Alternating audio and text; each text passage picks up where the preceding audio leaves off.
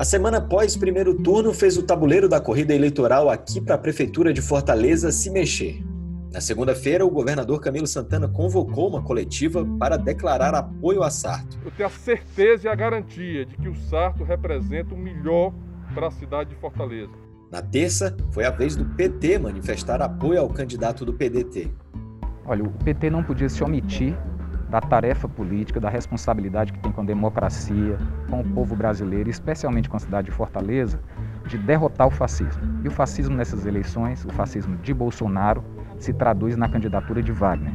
Apoio esse que capitão Wagner não esperava, ou já seria a intenção de conquistar eleitores não ideológicos de Luiziane Lins. Na verdade, eu não acredito que a Luiziane vá apoiar nenhuma das duas candidaturas, né? A minha por conta do governo federal e a outra porque a relação com os Ferreira Gomes ela é muito difícil. Então a gente imagina que vai acontecer o mesmo que aconteceu na eleição passada. A Luiziane não vai apontar nenhum dos dois candidatos. E eu acho que a gente tem uma proximidade muito grande com o eleitor dela, que está basicamente na periferia. Mais isolados, de onde a chapa de Wagner e Camila Cardoso vai tirar votos? Qual é o teto eleitoral da candidatura do PROS? É um predestinado que não chegou até aqui por acaso. Na quarta-feira, a vice de capitão Wagner acenou para a militância usando a mesma narrativa usada por Jair Bolsonaro nas eleições de 2018 e agora nesse primeiro turno, e acusou o processo eleitoral sem provas. De fato, me deparei domingo com uma máquina, um trator mesmo, passando por cima da gente. É impressionante a quantidade de vídeos de camisas amarelas, de compra de voto, de urnas com fraude. Afinal, essa eleição já está decidida ou o eleitor da capital cearense ainda pode surpreender nas urnas no próximo dia 29? Não é hora de dar um passo para trás e nem dar um salto no escuro, no ódio, da violência. Eu acho que é hora de somar, somar corações, ideias e paixão por Fortaleza. Sobre esse assunto eu converso no Análise de Fato de hoje, 19 de novembro, com a jornalista e apresentadora do podcast político As Cunhãs, Camila Fernandes. Então, aqui com a gente no Análise de Fato de hoje, Camila Fernandes, jornalista e apresentadora também do podcast As Cunhãs. Camila, queria agradecer a tua participação e já emenda aí com a pergunta que é a seguinte: é, alguma coisa te surpreendeu nesse primeiro turno para a prefeitura aqui em Fortaleza? A gente teve essa guinada do Sarto nas pesquisas, né? Começou lá embaixo e terminou ainda na frente do Capitão Wagner. E a outra pergunta também é saber se o Capitão Wagner, essa votação dele de 33% dos votos válidos, te surpreendeu de alguma maneira.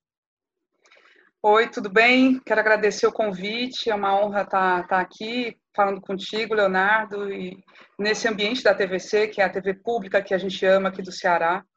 É, acho que não me surpreendeu tanto assim, tá? A surpresa foi assim, em que medida o Sarto chegaria, de, conseguiria chegar de fato à frente do Capitão Wagner? O Sarto a gente tem que contextualizar, ele não é só o, o Sarto. Ele é um candidato dos Ferreira Gomes, é o candidato do atual prefeito Roberto Cláudio, que teve aí duas eleições, né, duas, dois mandatos bem avaliados. E ele entrou desconhecido, mas não é uma pessoa também totalmente zero, que ninguém conhecesse, é, foi vereador, deputado estadual muitas vezes. Então ele tinha ali um capital político dele também mas entrou com tudo, né? com toda a força, com toda a máquina da prefeitura e do governo do estado, que a gente não pode esquecer, o Camilo Santana teve que ficar neutro nesse primeiro turno, mas não ficou totalmente. De uma certa forma, acabou favorecendo, sim, a candidatura do Sarto. O tempo todo, a cada cinco palavras, o Sarto falava duas, era Camilo Santana, assim, não... o tempo todo repetindo essa história. E, em grande medida, o capitão Wagner, na minha opinião, era uma figura já muito. É, assim, não, não, tinha como não considerar um dos favoritos, de fato. Ele tinha um recall imenso das outras campanhas, foi muito bem votado para deputado federal, antes para deputado estadual, então as eleições dele foram muito marcantes aí, com muitos votos. E tem uma onda aí bolsonarista, mas assim, engraçado Fortaleza, né? A gente lembrando lá atrás, no começo dos anos 2000, tinha um candidato com o perfil do Capitão Wagner que era muito popular, o Moroni Torgan. Moroni também chegou ao segundo turno em 2004, também chegou depois em outras eleições, ele foi também teve um desempenho muito alto assim, né? Foi bem. E só depois ele foi caindo e parece que o Capitão Wagner ocupou esse espaço aí, né, de esse, essa campanha aí relacionada à segurança pública. Então, e, e me surpreendeu também a estabilidade do Capitão Wagner. Isso sim, isso me surpreendeu muito. Ele começou terminou praticamente com a mesma quantidade de votos. Desde o começo ele aparecia nas pesquisas de intenção de voto com essa quantidade, um pouquinho acima dos 30%.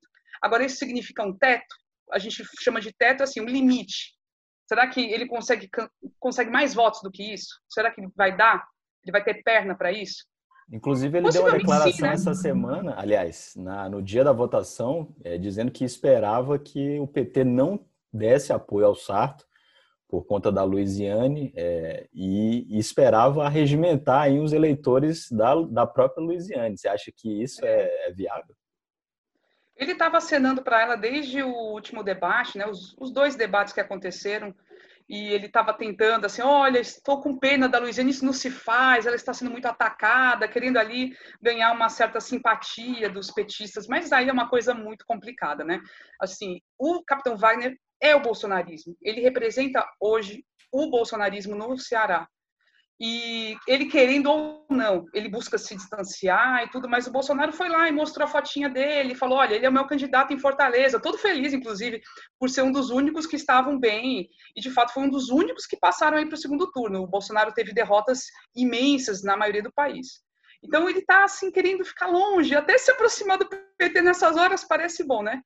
Mas eu acho, de uma certa, em alguma medida, pode ser que parte do eleitorado da Luiziane, de fato, migre para o capitão, não por questão ideológica, mas por uma questão mesmo de descontentamento com a atual gestão, pessoal mais das periferias, algumas áreas da cidade que, de fato, não foram tão contempladas nas últimas gestões, né? Assim, a gente nota uma diferença, de fato, de de olhar para a cidade, né? As áreas nobres muito mais atendidas, contempladas com grandes obras e as periferias né, foram deixadas em segundo plano. Então, esse perfil de eleitorado é que ele vai buscar, e principalmente pessoas ligadas aí às igrejas, ele está muito focado nisso, e de uma certa forma pode ser que alguns eleitores da Luiziane migrem para, ele nesse ponto. Mas na questão ideológica, é, é, impossível, é inviável, é, in, é, incompatível. Então, os petistas de carteirinha, aqueles né, que são os vermelhinhos mesmo, nunca votariam no Wagner. Assim, pode até torcer o nariz agora para o para o PDT mas, e para o Sarto, mas o próprio partido já anunciou contra o bolsonarismo, vamos votar no Sarto, e eu acho que vai ser o caminho natural, mais natural mesmo, para a maioria dos eleitores da Luiziane no fim das contas. Camila, né, a gente teve nessa semana aí o, o escancaramento aí das posições, né? O governador Camilo entrou de cabeça, deu uma coletiva na segunda-feira, dando apoio ao candidato José Sarto.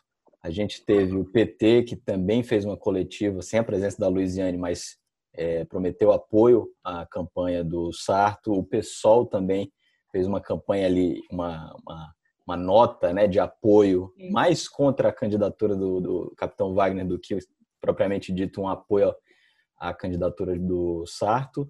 E agora a gente teve uma coletiva com a participação da vice do capitão Wagner, já jogando aquela carta do bolsonarista, né, querendo descredibilizar as eleições, falando que teve compra de votos, que teve urnas fraudadas. Você acha que, se por um lado a candidatura do Wagner, do, do, do José Sarto, escancarou aí os, os novos apoios que chegaram, a candidatura do Wagner também escancarou agora que vai abraçar um pouco mais o Bolsonaro em vez de esconder, como fez o primeiro turno? É, Talvez, mas é, essa é uma posição muito desesperada, né? Eu estava até brincando no Twitter que, de fato, o Sarto ganhou vários apoios, né? O pessoal brinca até a, Marion, que é a cachorrinha do Sarto, né? A grande, o grande reforço aí da campanha. Saiu o candidato dos gatos e cachorros e agora entrou a Marion em pessoa, não, em, em latidos, né? E, e assim, Será que isso brincadeira... significa um apoio aí do, do Célio Student também? Ah, o Célio da outra vez apoiou o Wagner, né? Então a gente não sabe, ele tá, agora está bem quietinho, não, não se posicionou. Mas o, o, acho que o grande ponto é, de fato, o, o capitão está isolado. Assim, virou quase praticamente todo mundo, os principais candidatos aí se voltaram para um apoio ao Sarto e, e, e, assim, só o PT já é super significativo, foram quase 18% dos votos, é muita coisa, né? É, o pessoal não teve tanto voto, mas é, é, é uma é, tem um simbolismo nisso, né, para reforçar que é uma luta contra o bolsonarismo. E eles, assim, a nota do pessoal foi incrível, porque eles já se colocam como oposição no governo, né, no mandato. Então, ó, beleza, vamos apoiar agora, pontualmente, mas depois estaremos na oposição. Isso eu acho que é uma postura interessantíssima, democrática, e, e, e é totalmente, assim, eu acho que dentro do jogo político, da democracia e tudo, é, é importante, porque, assim, a omissão dizer assim, não, vou ficar no muro, é muito pior. É muito pior. Leva a ao que aconteceu em 2018. Então, acho que é, esse momento está sendo histórico e muito interessante aqui em Fortaleza. Agora, o Wagner tem poucas opções, de fato. Me parece que ele vai continuar nessa postura mais de ataque, ataque tanto aos Ferreira Gomes, ao Camilo, agora as eleições, né, processo eleitoral. Ele já vinha reclamando muito da máquina, de, de muito dinheiro, jogo sujo dos Ferreira Gomes, enfim, ele vai continuar sem provas é complicado, né? Mas é isso, tenta ganhar no discurso, insistindo nessa questão da, da corrupção como uma forma de atrair aí os lavajatistas, o pessoal que é mais que é, tem mais um, esse esse é, coloca essa questão da corrupção como um problema maior, né? Enquanto isso, do lado do Sarto, é, é, vai ficar, vai ser uma campanha mais fácil, uma campanha mais leve.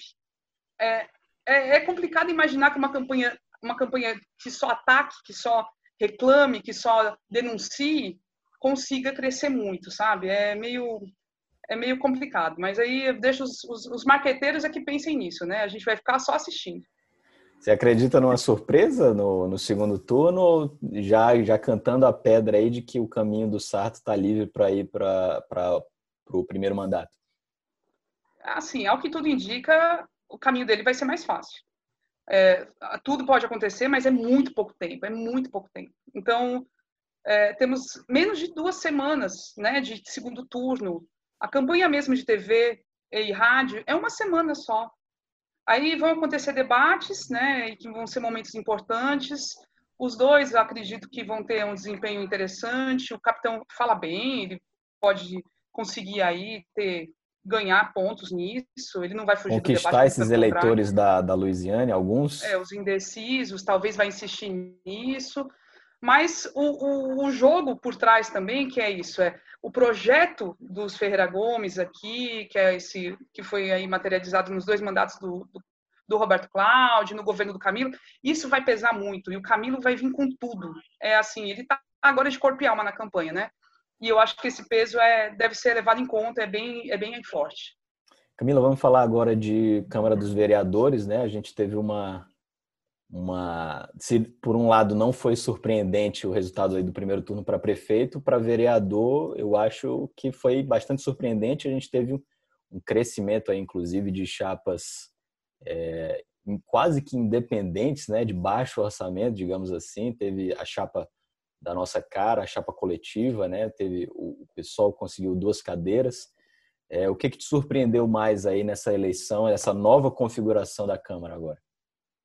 Olha, acho que o resultado da Câmara Municipal foi interessante para a gente ver os rumos da política, né? Então, a gente teve candidaturas que não gastaram nem um centavo em papel, né? Tipo a do Gabriel Aguiar, que se elegeu também pelo PSOL, é, esse coletivo das mulheres negras, nossa cara, também pessoal, que conseguiu se eleger sem serem muito conhecidas e tudo, mas com uma campanha digital muito bem feita, né? E também, lógico, com a base nas periferias, né? Mas certamente os, o voto delas foi muito pulverizado, foram quase 10 mil votos, é muito, é muito. E, assim, eu surpreende esse lado positivamente. Eu acho que isso é uma, é uma vai ser assim vai melhorar, vai qualificar o debate na Câmara Municipal enormemente. Quem quer que seja que entre, tanto o Sarto como o capitão, vão ter uma oposição mais qualificada, não tenho a menor dúvida disso. E, por outro lado, tem as figuras de sempre, né? Essa renovação que às vezes a gente só calcula em número, né? Ah, quase mais de 50%, né? Renovou. Mas muitos ali já são figurinhas conhecidas, ou então são parentes, né? De figuras conhecidas e tudo. Tem aquela. Já estão em grupos tradicionais nem, nem significa tanto uma renovação. E Até porque uma parte desses também. que foram eleitos vão conquistar cargos na prefeitura e aí podem deixar a, Câmara, né? Também, exatamente. Aí abre vagas para os suplentes que vão entrar. E, e aí, e por outro lado, também teve uma entrada aí de uma, do pessoal mais à direita, né? Ah, eu acho que essa eleição, assim, personalizar aí no, no, Carmelo Neto, que é a figura que é o soldado do Bolsonaro, também entrou e levado aí pela excelente votação que teve o pastor Ronaldo Martins, né? Que foi o mais votado esse ano na capital. Então, assim, a gente teve de tudo, né? Acho que está bem diversa a Câmara Municipal. A base do governo, se, se entrar o Sarto, ele tem uma, uma base mais, uma vantagem mais larga, assim, mais cômoda. Se entrar o capitão, ele vai ter que ralar bastante para conquistar apoio, assim, ter a maioria na Câmara para votações. Mas, enfim, é, com negociação consegue-se isso. E, e, de modo geral, acho que o grande o ponto positivo a ser destacado é esse: a diversidade e a entrada desses, dessas pessoas, dessas figuras, né, que geralmente são excluídas. Né? Eu, eu, pessoalmente, fiquei muito feliz com a entrada da chapa Nossa Cara. As meninas ali, eu acho que elas têm vão levar questões que estavam totalmente ausentes nas, nas discussões da Câmara Municipal de Fortaleza. E, e vai ser interessantíssimo ver isso. Falando aí, você tocou no assunto do Ronaldo Martins e do Carmelo, né? Dá para dá achar que a votação do Carmelo em relação ao orçamento que ele teve de campanha, cerca de 236 mil reais, ele teve pouco mais de 8 mil votos, foi um pouco decepcionante? Tava até rolando é, um bolão, quase um bolão sem aposta em dinheiro, mas de que ele não ia conseguir nem isso, né? Mas ele conseguiu, assim, eu acho que é isso, o objetivo já foi alcançado, né? Então, ele foi levado aí, porque a, a gente, quando fala de eleição de, de, vereadores, a gente tem que levar em conta que existe lá o tal do coeficiente eleitoral, que é um cálculo feito a partir quantidade, da quantidade de votos recebidos pelos partidos, dividido lá pelo número do, do, das vagas, né? Enfim, tem um cálculo lá. Esse ano, o coeficiente eleitoral de Fortaleza foi perto de 30 mil votos. O único que conseguiu, de fato, entrar sozinho foi o Ronaldo Martins. Os outros todos foram levados pela soma dos, dos votos conseguidos por cada partido, né? E o Carmelo foi nessa, entrou, né? Entrou na, assim como os outros também, nada demais. Eu acho que é isso. O, mas gastou dinheiro, viu? Gastou dinheiro. É isso mesmo. E teve gente que não gastou nada e entrou. Então, é isso. A política tem dessas coisas, né? Essa votação expressiva do Ronaldo Martins, ela dá para a gente fazer uma conexão aí com essa discussão que tem acontecido de que alguns candidatos preferem, mesmo que não tenham chance para cargos executivos, não abrir mão dessa, dessa candidatura, mesmo sem chance de vitória, para conquistar mais lá na frente uma, uma cadeira, como ele conquistou uma votação expressiva agora para vereador? É isso que acontece? Não, eles, é, assim, ter o, ter o cargo, né, ter uma, um mandato, garante sobrevida política, né, garante você ali ter como agir, como expandir o seu poder. Então, eu acho que é um princípio bem, bem básico mesmo. Ronaldo Martins já foi deputado estadual, já foi, acho que deputado federal, é uma figura que está aí no poder faz tempo, então não é, não é nenhuma novidade. A renovação que eu estava falando, né? É uma renovação que não é renovação. E, e, certamente ele tem aí, se, por exemplo, se o capitão Wagner entrar, ele vai ter interesse em, de repente, em estar na prefeitura, conseguir alguma secretaria, é aquilo, ganhar visibilidade para ampliar o poder. Né? Ele também já, já circulou na Calcaia, né? já teve mandato por lá. Então, assim, eu acho que faz parte da política, isso é, é, natural buscar isso. A gente já teve outros, outros é, exemplos, até mesmo na, na esquerda. Eu acho que um exemplo muito comum que a gente pode citar, o Eduardo Suplicy, lá em São Paulo. Foi senador, depois de muitos mandatos perdeu, e aí depois foi disputar para vereador.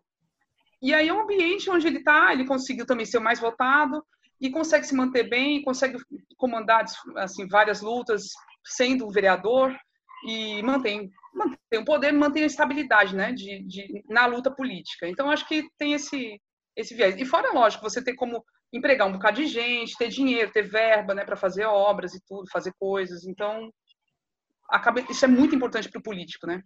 É uma discussão que tem acontecido muito nas redes sociais, né, sobre é, o caso do Rio de Janeiro, que tinha a, a Marta Rocha, a delegada Marta Rocha, e a Benedita do PT, né? E nenhuma das duas abriram mão, nenhuma das duas abriu mão do, da candidatura para tentar ultrapassar o Crivella na, nas urnas, né? E aí causou o, Crivella no segundo turno contra o Paz. É, é, a questão é justamente essa, né? É, conseguir fazer com que uma das, das chapas abra a mão da sua candidatura em prol aí dessa frente ampla, né? A chamada às vezes não é nem ampla. isso. Sabe que às vezes nem é isso. Talvez não precise nem abrir mão, não precisasse abrir mão. Mas só de não se atacar já seria uma grande coisa. E eu acho que isso aconteceu em São Paulo. Assim, o pessoal do PT não ficou atacando bolos, entendeu? Porque podia, podia ter feito isso. Podiam começar a atacar o Boulos para ver se ele caía, e aí depois não ia ninguém, sabe? Pelo contrário. No Rio foi exatamente assim, o inverso. A Marta Rocha começou a subir e começaram a atacá-la de todo jeito, em vez de continuar atacando o Crivella, que era, devia ser o alvo, sabe? e que é a figura nefasta que está ali. O Rio de Janeiro está naquela situação. A gente viu milhões de denúncias aí relacionadas a várias coisas, inclusive ligação com milícia, vários problemas sérios lá no Rio.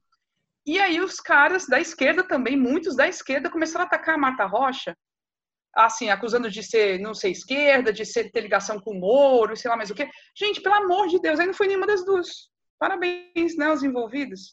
E lá no Rio, isso é uma coisa assim, o, já tinha tido um revés muito grande quando o Freixo, né, o Marcelo Freixo, era cotado para ser candidato a prefeito esse ano. E na eleição passada ele foi para o segundo turno contra o, o, Crivella, né? Ele perdeu no segundo turno. Então era uma candidatura fortíssima. Mas ele disse que só iria se ele conseguisse fazer uma união das esquerdas. Né? Ele queria ir na frente ampla. E não teve, não conseguiu êxito nisso. Não, não, não teve isso e ele falou: não, então eu abro mão, eu não vou. Não vou disputar. E eu acho que, tipo, isso escancarou essa falta de visão estratégica, né, das esquerdas, que ainda tem que aprender muito, infelizmente, tem que aprender muito. Mas, assim, chegou nesse ponto, beleza, cada um tem a sua candidatura, se pelo menos não ficassem se atacando, já era grande coisa. Você acha que o... essas eleições aí deram um golpe duro aí no bolsonarismo? Os candidatos do Bolsonaro praticamente nenhum vingou, né? E a gente tem aqui o capitão Wagner forte, é, no segundo turno, pelo menos, quer dizer, primeiro turno foi forte, no segundo turno a conferir. Você acha que, que essa eleição deu, deu um baque aí no, no, no apoio do, do Bolsonaro como cabo eleitoral? Olha, um baque imenso, né? Parece aquela figura que ninguém quer perto, né? E, e assim, eu, eu, li até uma, uma, um títulozinho de matéria de jornal, acho que foi na Folha, sei lá, é, era assim, PSL Nessa eleição, PSL voltou a ser o que era, um partido nanico. E, de fato, o desempenho pífio, né, em todo canto, desempenho pífio. Uma, assim, um presidente eleito, quando a gente lembra, por exemplo, Lula, quando foi eleito em 2002, o PT não era hegemônico no país, não tinha muita coisa, não tinha muitas prefeituras. Na eleição de 2004, foi um arrastão vermelho. Em todo canto teve muito petista que ganhou. Então, você tem aí um problema assim, tipo, opa, né? é, o Bolsonaro como é que faz depois para se manter no poder sem ter a base, sem ter apoio da base? A base começa nas prefeituras, aí são os vereadores, são os prefeitos, e aí, lógico, os deputados. Você tem que ter a base. Ele se elegeu sem ter base nenhuma em 2018, mas foi, acho que, um fenômeno muito, assim, pontual. Espero, tomara. Não sou cientista política para cravar isso, nem tenho a bola de cristal, né? Mas nesse momento, de fato, foi um revés imenso e claramente a figura dele sai muito desgastada. E por outro lado, a gente viu aí diversas prefeituras aí Brasil afora é, com a volta aí do Centrão, né? O que, que, o que, que isso significa? A volta não, né? Eles nunca saíram. Né? Nunca saíram. Assim, sempre foi. É, nunca. Eles sempre estão com quem está no poder.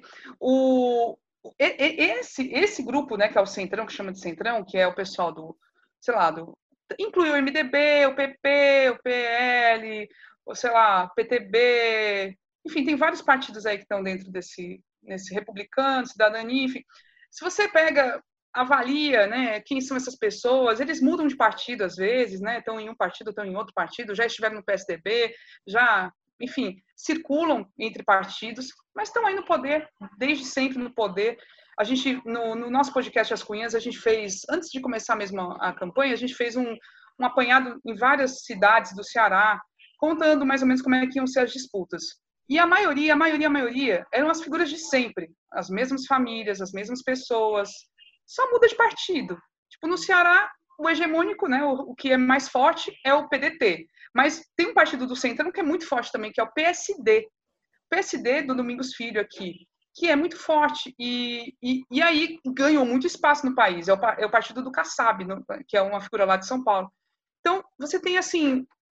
É, a gente tem que observar que não é necessariamente uma questão ideológica, é uma questão mesmo de, de oligarquias políticas que estão no poder há muito tempo e estão, é, para mim, na, na, minha visão, é, estão nesses partidos justamente porque é fácil, não tem questão ideológica nenhuma, é uma questão bem pragmática mesmo de poder e de se aliar com quem for necessário naquele momento e pronto, e vão sobrevivendo, vão sobrevivendo, vão sobrevivendo, então aí, e podem dar a lição aí para a gente, parece assim, a gente volta para o Brasil colônia, mas é isso, é, não muda muito, e não, não, entrando Bolsonaro, saindo Bolsonaro, entrando de volta o PT, assim, não muda, não muda. É uma política de momento, né? Camila, muito obrigado aí pela participação aqui no Análise de Fato. Espero que a gente possa voltar a conversar aí quando passar esse segundo turno. Com certeza, viu? Obrigada. Valeu demais o convite. E escutem o nosso podcast, As Cunhãs, está em todo, tudo quanto é tocador de podcast, a gente fala de política. Eu e mais duas jornalistas, a Inês Aparecida e a Ebele Rebouças. É uma conversa descontraída, a gente dá risada. Eu não sou muito engraçada, mas a Inês e a Ebele são muito engraçadas. Então a gente, a gente sempre se diverte também e aí você também vai se divertir. É isso, todas são engraçadas, vale lá o confere. A gente volta com análise de fato na próxima quinta-feira, sempre às oito da noite. E também você pode conferir essa entrevista no YouTube da TV Ceará, no youtube.com.br TV Ceará HD, e também em plataformas de podcast, no Spotify, no Apple e no Google Podcasts. Um abraço e até a próxima.